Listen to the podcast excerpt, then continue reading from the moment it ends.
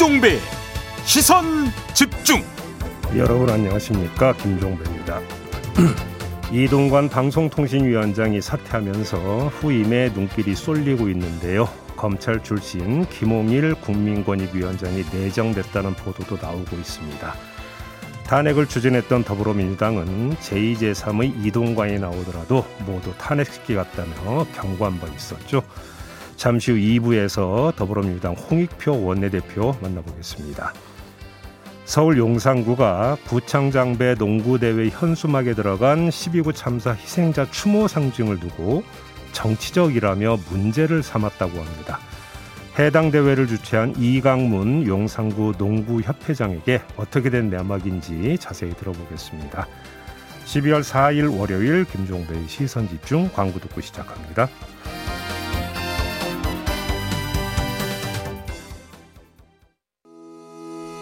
시선 집중은 촌철님들의 다양한 목소리를 기다립니다. 짧은 건 50원, 긴 건 100원인 문자 메시지 샵 8001번, 스마트 라디오 미니와 유튜브 라이브로도 시선 집중과 함께 하실 수 있습니다. 믿고 듣는 진품 시사 김종배의 시선 집중.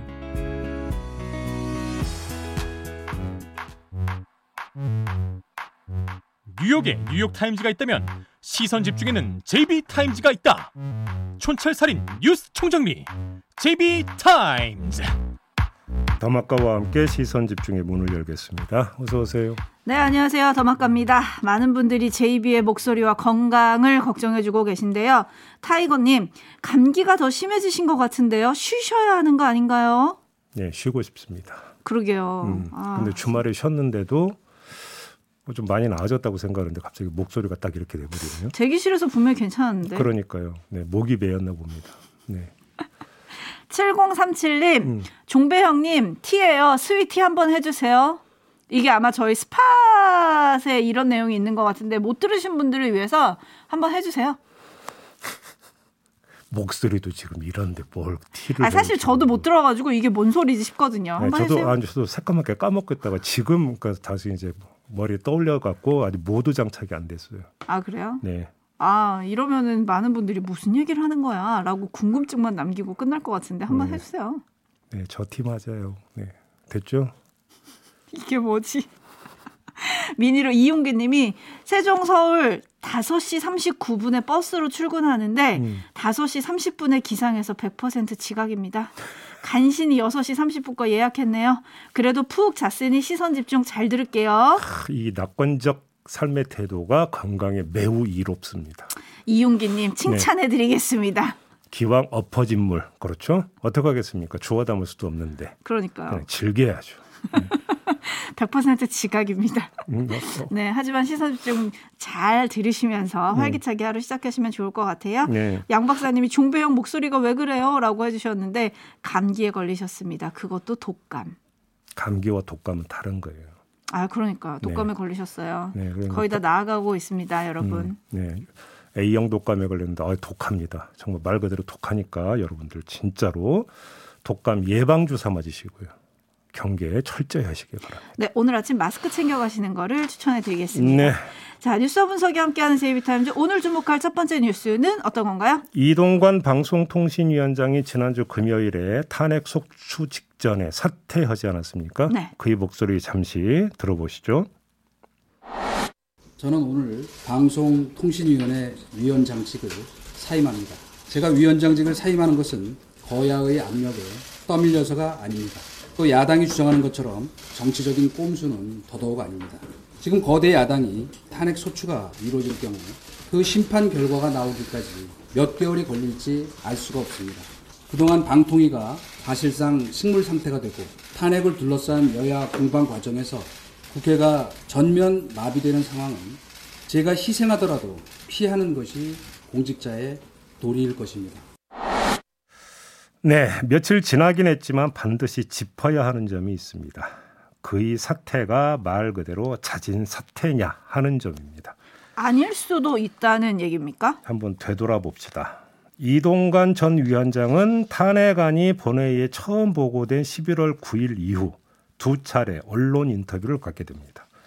20일에 조선일보와 27일 중앙일보와 인터뷰를 가졌습니다. 이건 발행 날짜를 기준한 건데요. 물론 인터뷰 내용은 자신의 정당성을 강변하고 탄핵의 부당성을 강조하는 내용이었습니다. 어찌 보면 뻔한 자기 방어용 인터뷰라고 할 수도 있겠는데 한데 정말 그게 목적이었을까 싶습니다. 왜냐하면 탄핵은 이미 민주당이 작심한 따라서 여론의 호소에서 될 일이 아닌 사안이었습니다. 이걸 모를 리 없는 이동관 전 위원장이 여론에 호소하는 전략을 쓴다? 이건 너무 단선적인 분석이라는 겁니다. 그래서 다른 면을 봐야 된다고 저는 생각을 했는데요. 다른 면이 뭡니까? 중앙일보 인터뷰에 이런 대목이 나옵니다. 기자가 물어봅니다. 자진 사퇴 시나리오도 나온다. 이렇게 물어보니까 이동관 전 위원장이 뭐라고 대답을 하냐면 그럴 일은 없다. 인사권자의 뜻을 함부로 해단할 수는 없지만 설사 100번 양보해서 제가 그만두더라도 제2 제3의 이동관이 나온다. 언론 정상화의 기차는 계속 갈 것이다. 이렇게 대답을 하거든요. 궁금하지 않습니까? 자진 사퇴 시나리오가 어디서 나와서 어떻게 돌았기에 기자가 대놓고 질문까지 했으며 이동관 전 위원장은 딱 잘라 부인을 했을까? 일단 이거부터 체크를 해야 되는 것이죠. 야권에서 나왔던 걸까요? 근데 이동관 전 위원장 사퇴 후 거의 모든 언론이 집기를 민주당이 이동관 사퇴 과들을 예상하지 못하고 있다가 허를 찔렸다. 이렇게 분석하지 않았습니까? 예상도 못하고 있던 야당이 자진 사퇴설의 유포의 진원지가 될 수가 있는 겁니까? 그건 아니지 않겠습니까? 따라서 이 지점에서 중간 정리 겸해서 가설을 하나 세울 필요가 있다라는 겁니다. 뭡니까 그런 가설이? 이동관 탄핵이 행동 개시에 들어간 이후, 즉 11월 9일 본회의 보고 이후 여권 안에서 사퇴 시나리오가 검토되기 시작했고 이를 감지한 이동관 전 위원장이 언론 인터뷰를 통해서 방어선을 치려고 했던 것 아니냐라는 가설입니다. 여권 내 방어선입니다. 대야 방어선이 아니라. 즉 이동관 전 위원장의 언론 인터뷰는 여론에 호소하는 게 아니라 인사권자에게 호소하는 인터뷰였을 가능성을 배제할 수 없다라는 겁니다. 하지만 끝내 받아들여지지 않았다. 그래서 결국은 사퇴에 이르게 됐다. 이런 가설인데요. 그리고 이 가설을 강화하는 방증이 하나 더 있습니다. 뭡니까? YTN 매각 심사 보류 결정인데요. 이동관 전 위원장이 정말 자의로 충정 어린 마음으로 사퇴를 결정했다면 굳이 매각 결정을 보류할 필요가 있었을까요? 오히려 자기가 마무리 짓고 자기가 그걸 안고 가는 게 자진해서 사퇴하는 사람의 뒷모습 아니었겠습니까? 근데 심사위에서 비록 비중 있게 부족한 점을 지적하긴 했지만 그래도 큰 틀에서는 동의를 한 마당이니 자기 손으로 끝내주면 후임에게 부담 하나를 덜어주는 거잖아요. 결국 YTN 매각 보류는 이동관 전 위원장의 손밖에 있었던 사안이다. 이런 가설이 또 성립이 된다는 겁니다. 음, 이동관 전 방통위원장이 정말로 사퇴를 당한 거라면 그러면 그 이유는 뭡니까? 물론 가장 중요한 이유는 시간 때문인 건 맞습니다. 헌법재판소에서 탄핵 심판 결정이 나올 때까지 여섯 달이나 기다릴 이유가 여유가 없다라는 게 가장 중요하고 큰 이유라고 하는 데는 이론의 여지가 없습니다. 이건 당연히 가장 첫째 가는 이유일 겁니다. 하지만 이게 전부는 아닐 거라는 겁니다. 제가 볼 때는 방통위원장 이동관에 대한 평가 점수도 중요한 이유가 됐을 가능성이 있다고 봅니다. 평가 점수가 뭡니까? 몇 가지 굵직한 이동관 위원장 지명 이후에 굵직한 사건 몇 개만 제가 한번 나열해 보겠습니다. MBC 대주주인 방송문화진흥회 이사 교체를 시도했다가 법원에 가처분이 받아들여지면서 미수 사건에 그친 일이 있었습니다. 두 번째, KBS 사장 교체 과정에서 중간에 여권 추천 인사가 야권 추천 이사도 아니고 여권 추천 이사 한 명이 뒤로 빠지면서 사태가 꼬이는 일이 발생했습니다. 이것 때문에 박민현 사장의 선임 절차에 문제가 있다는 법적 문제가 제기됐고 법적 쟁점화로 연결이 됐습니다.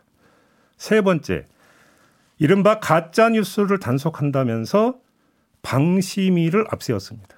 방송통신심의위원회를 앞세웠는데 바로 그 방송통신심의위원회 직원들이 집단 행동에 나선 일이 발생했습니다. 여기에다가 조금 전 언급했던 YTN 매각 보류도 잡음이 결과인지는 현재는 알 수 없지만 그렇다면 사례로 추가할 수가 있는데 이건 확인되지 않고 일단 논외를 치고 앞에 세 개만 나열하더라도 이 굵직한 건에 대해서 뭐 하나 깔끔하게 일 처리한 게 없다라는 겁니다. 중간에 전부 다 사달이 발생했다라는 겁니다. 완결점을 찍지도 못했고 오히려 방송 정상화가 아니라 방송 장악이라는 여론만 키워줘 버렸다. 라는 결과를 빚은 것이죠. 그러면 평가 점수가 높을 수 있겠느냐라는 겁니다. 음. 그럼 앞으로는 어떻게 되는 겁니까? 다른 건 몰라도 이동관 전 위원장이 한 말 가운데 이 말은 맞을 겁니다. 중앙일보 인터뷰에서 한 말, 제2, 제3이 이동관이 나올 거라는 말. 이건 아마 100% 그대로 나타날 거라고 봐야 될 겁니다. 남은 건 그 제2, 제3의 이동관이 원조 이동관보다 능수능란할 것이냐 아니냐 이 여부라고 저는 생각을 합니다. 그런데 별로 그럴 것 같지는 않습니다. 지금까지의 분과 제 분석이 맞다면 그리고 꼭 분석에 의지하지 않고 탄핵 심판 6개월을 기다리지 못하는 이 사정 하나만으로도 알 수 있는 게 있는데요. 그건 인사권자의 재촉이 엄청 세다라는 것. 이런 추정이 가능하다는 겁니다. 그래서 본인이 정권을 가지고 능수능란함을 펼칠 여지가 별로 없다라는 것입니다. 그래서 이제 후임이 누굴까? 요게 지금 관심인데 김홍일 국민권익위원장 검찰 출신이죠. 네. 이분이 내정됐다는 보도가 오늘 두 개 언론에서 단독으로 실렸어요. 이거 어떻게 보세요? 뚜껑을 열어봐야 되겠지만 그렇다고 치고 보면은요 포인트가 몇 가지가 있습니다. 첫째, 국민권익위원장에 그 임명된 게 7월이었습니다. 네. 몇 달 만에 방송통신위원장으로 자리를 옮긴다. 일단 이 모양새부터 일단 따져봐야 되는 거고요. 두 번째, 특수부 검사 출신입니다. 음. 그렇죠? 네. 그런 사람을 지금 방송통신위원장으로 앉힌다. 이것이 무엇을 뜻하는 거를 봐야 되는 게 하나가 있습니다. 세 번째, 국민권익위원장 출신이라는 점도 함께 볼까요? 국민권익위원회 발 뉴스 가운데 최근 뉴스가 뭔지 아십니까? 박문진 이사.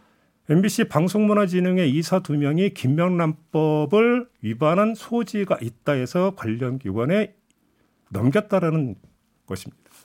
그 주체가 권익위원회고 권익위원장이 김홍일 위원장입니다. 그런 사람이 방송통신위원장이 된다면 가장 먼저 손을 댈 게 뭐겠느냐라는 겁니다. 그것이. 그 뒤에는 굳이 설명이 필요 없는 거 아니겠습니까? 네, 돈프리 TV님이 설득력 있는 가설입니다. 그런데 정치는 다 꼼수로 하는 거 아닌가요? 라고 해주셨고요. 네. 진선님은 거두절미하고 이동관 전 방통위원장의 말을 들어보니 국민이란 단어는 없고 오직 대통령에 대한 충정이란 단어만 귀에 들리네요. 라고 해주셨고 대전 고수님 갑작스러운 사퇴 권유로 본인도 4일 전에는 이 사실을 몰랐던 거 아닐까요? 인터뷰 날짜를 지금 얘기해 주신 것 같아요. 네. 0234님 혹시 제이비는 예측하셨습니까? 자진 사퇴? 넘어가겠습니다. 네, 그리고 뭐 민주당이 몰랐던 거 아니냐, 헛질린 거 아니냐 이런 기사들이 많았잖아요. 음. 근데 거기에 대해서 홍익표 원내대표가 지난 1일에 이동관 위원장 사표 제출 문제가 이미 여러 차례 우려가 됐었다. 마치 일부 언론에서 우리가 모르고 있었던 것처럼 음. 얘기를 하던데 이미 알고 있었고 우려하던 내용이다. 이렇게 말한 것도 있습니다. 과연 정말로 그랬는지 요거는 잠시 후에 홍익표 원내대표 인터뷰에서 좀 확인을 할 수 있을 것 같아요. 정말로 그랬다면 뉴스 체크도 안 하는 정당이라는 얘기가 되겠죠. 왜 그러냐면 중앙일보 인터뷰에서 기자가 자진 사퇴설이 돈다라고 질문까지 했는데 몰랐다는 얘기가 되는 거니까. 아니 알고 있었다잖아요. 가장 우려했던 아니, 시나리오 중에 하나라잖아요. 아니 정말로 몰랐었다라면 진실. 아, 네, 정말로 몰랐었다면. 그래서 정말로 허를 찔린 거라고 한다면 여기서 저는 한 말씀만 더 드리면 민주당을 변호하기 위해서가 아니라 자 그 시점으로 돌아가서는 민주당의 선택지가 뭐가 있었을까를 한번 되짚어봐야 되는 거죠. 음흠. 선택지가 있었을까요? 제가 볼 때는 제 짧은 머리로 아무리 그러니까 머리를 돌려봐도 다른 선택지가 없던데요. 탄핵 소추를 아예 철회하지 않는 이상은 거기서 제 3의 어떤 그 묘소가 나올 여지가 저는 별로 없었는데 그거는 그냥 제 해석이고 구체적인 입장은 홍익표 원내대표한테 한번 직접 들어보도록 하겠습니다. 네, 계속 시선 집중해 주시고요. 제이비타임즈 다음 주목할 뉴스는 어떤 겁니까? 어제가 일요일이지 않았습니까? 네. 일요일에 주목도를 높였던 뉴스 하나가 있었습니다. 1997년 2월 육군 복무 중 가혹행위에 시달리다가 숨진 조모 상병 유족에게 한동훈 장관이 편지를 보냈다는 뉴스였는데 형님 같은 분들 덕분에 오늘의 우리가 있다면서 그런 마음으로 국가 배상법을 냈고 반드시 통과되게 할 것이다. 라고 다짐하는 내용의 편지였다라는 겁니다. 이 뉴스를 보면서 비즈니스에 한번 주목을 해봤습니다. 비즈니스? 유통인데요. 최초 정보의 유통과 뉴스의 유통 두 측면으로 다 나눠서 잠깐 좀 말씀 좀 드리도록 하겠습니다. 네, 어떤 얘기입니까? 이 기사가 처음 생산된 곳은 연합뉴스인 걸로 제가 알고 있는데요. 연합뉴스가 밝힌 취재원은 법무부와 조모 상병의 동생입니다. 근데 이게 다예요. 더 이상의 설명이 없는데 법무부가 알려줘서 동생에게 확인한 건지 동생이 알려와서 법무부에 확인한 건지 선후가 어떻게 되는지를 이 기사에서는 알 길이 없습니다. 그런데 최초 정보의 유통 경로가 어떻게 되는지에 따라서 정보 제공의 의도와 목적이 달라진다라는 것쯤은 상식 아니겠습니까? 일단 이 점을 먼저 체크를 하고요. 다음은 뉴스의 유통 과정에 대해서 잠깐 말씀을 드리겠는데 연합뉴스가 이 뉴스를 송고한 시점은 어제 오전 6시 1분이었습니다. 근데 왜 이날, 왜 이 시각이었을까? 저는 이 생각을 한번 해봤습니다. 음. 이 뉴스는 발생 기사, 그러니까 어디선가 지금 상황이 계속 전개되고 있어서 실시간으로 속보를 전해야 되는 그런 성격의 뉴스가 아니었어요. 게다가 정보를 듣는 즉시 기사를 작성해 출고했다고 보기도 어려운 이유가 복수의 취재원이잖아요. 법무부와 조모 상병의 동생이라고 한다면. 그렇죠? 네. 따라서 교차 확인이 필요했을 거고 따라서 그거를 심야 새벽 시간에 교차 확인해서 새벽에 기사를 작성했을 리도 없는 거 아니겠습니까? 근데 굳이 일요일 아침 6시 1분에 출고를 했습니다. 연합뉴스는. 자, 그러면 그 뒤에 어떤 상황이 전개가 되느냐? 덕분에 언론사 입장에서 본 거죠. 출근하는 기자도 확 줄죠. 취재도 쉽지 않죠. 기사량도 많지 않죠. 그런 언론사 입장에서는 이게 웬 떡이냐 하면서 byli, byline만 살짝 바꿔서 포털에 올려서 조회수 끌어올리는데 딱인 그런 뉴스 아니겠습니까? 그래서 제가 조금 전에 비즈니스적인 측면을 지금 그래서 말씀을 드린 건데요. 결과적으로 그래서 어떻게 됩니까? 한동훈 장관의 미담은 전국 방방곡곡으로 퍼져나갔다. 라는 이야기가 되는 거고요. 이거는 한동훈 법무장관에 대한 언론사의 호흡으로 태도는 아예 빼고 그건 논외로 치고 봐도 비즈니스적인 측면에서도 이런 결과가 나오더라. 이 점을 말씀을 드리는 겁니다. 네, 까시까시님이 한동훈 띄우기 아닌가요? 라고 해주셨고, 저는 사실 글씨체에 주목했거든요. 손편지라고 하면 한자 한자 꾹꾹 눌러 담아서 글씨를 좀 예쁘게 쓸 것 같은데 지금 네. 공개된 편지는 굉장히 휘갈겨 쓴 글씨예요. 메모 쓴 것처럼 휘갈겨 버렸더라고요. 네, 음. 그래서 한동훈 장관이 공식 자리에 가서 박명록의 글씨를 어떻게 썼었나 좀 찾아봤는데 거기는 또 되게 이렇게 또박또박 쓰셨더라고요. 네. 요거는 왜 그럴까? 요게 좀 저는 혼자 궁금했고요. 그거는 추정할 수 있는 영역이 아니어서 저는 뺐습니다만. 네네네. 아무튼 그렇죠. 저는 그게 궁금했고 음. HBYI님은 그런데 메모에 날짜가 없네요라고 해주셨는데 저도 이게 궁금했었거든요. 그러니까. 그래서 이 메모는 과연 언제 전해진 걸까? 제가 조금 전에 왜 일요일 날 아침 6시 1분에 선고가 됐을까를 그러니까 지금 따지는 이유도 바로 그, 거기에 있습니다. 그러면 네. 이게 내부적으로 출고된 날 시점도 언제이냐? 그러면 최초 그러니까 정부가 입수된 시점은 언제냐 이런 걸 다 따져봐야 되는데 그건 연합뉴스가 알고 있는 사안 아니겠습니까? 그죠? 네. 그렇죠. 마징가님이 이건 미담인가요, 홍보인가요?라고 해주셨는데 결론은 뭐 촌철님들의 판단에 맡기겠습니다. 네. 뭐 뉴스 원에 따르면 지난달 중순께 보냈다 뭐 이런 얘기가 있다고 하는데요. 음. 어쨌든 그렇다면 왜 지금 됐 지금 공개가 됐을까? 이것도 더- 더 궁금해지네요. 태길의 비즈니스 이렇게 정리하겠습니다. 태길의 비즈니스. 마무리하죠. 더마카 수고하셨습니다. 고맙습니다.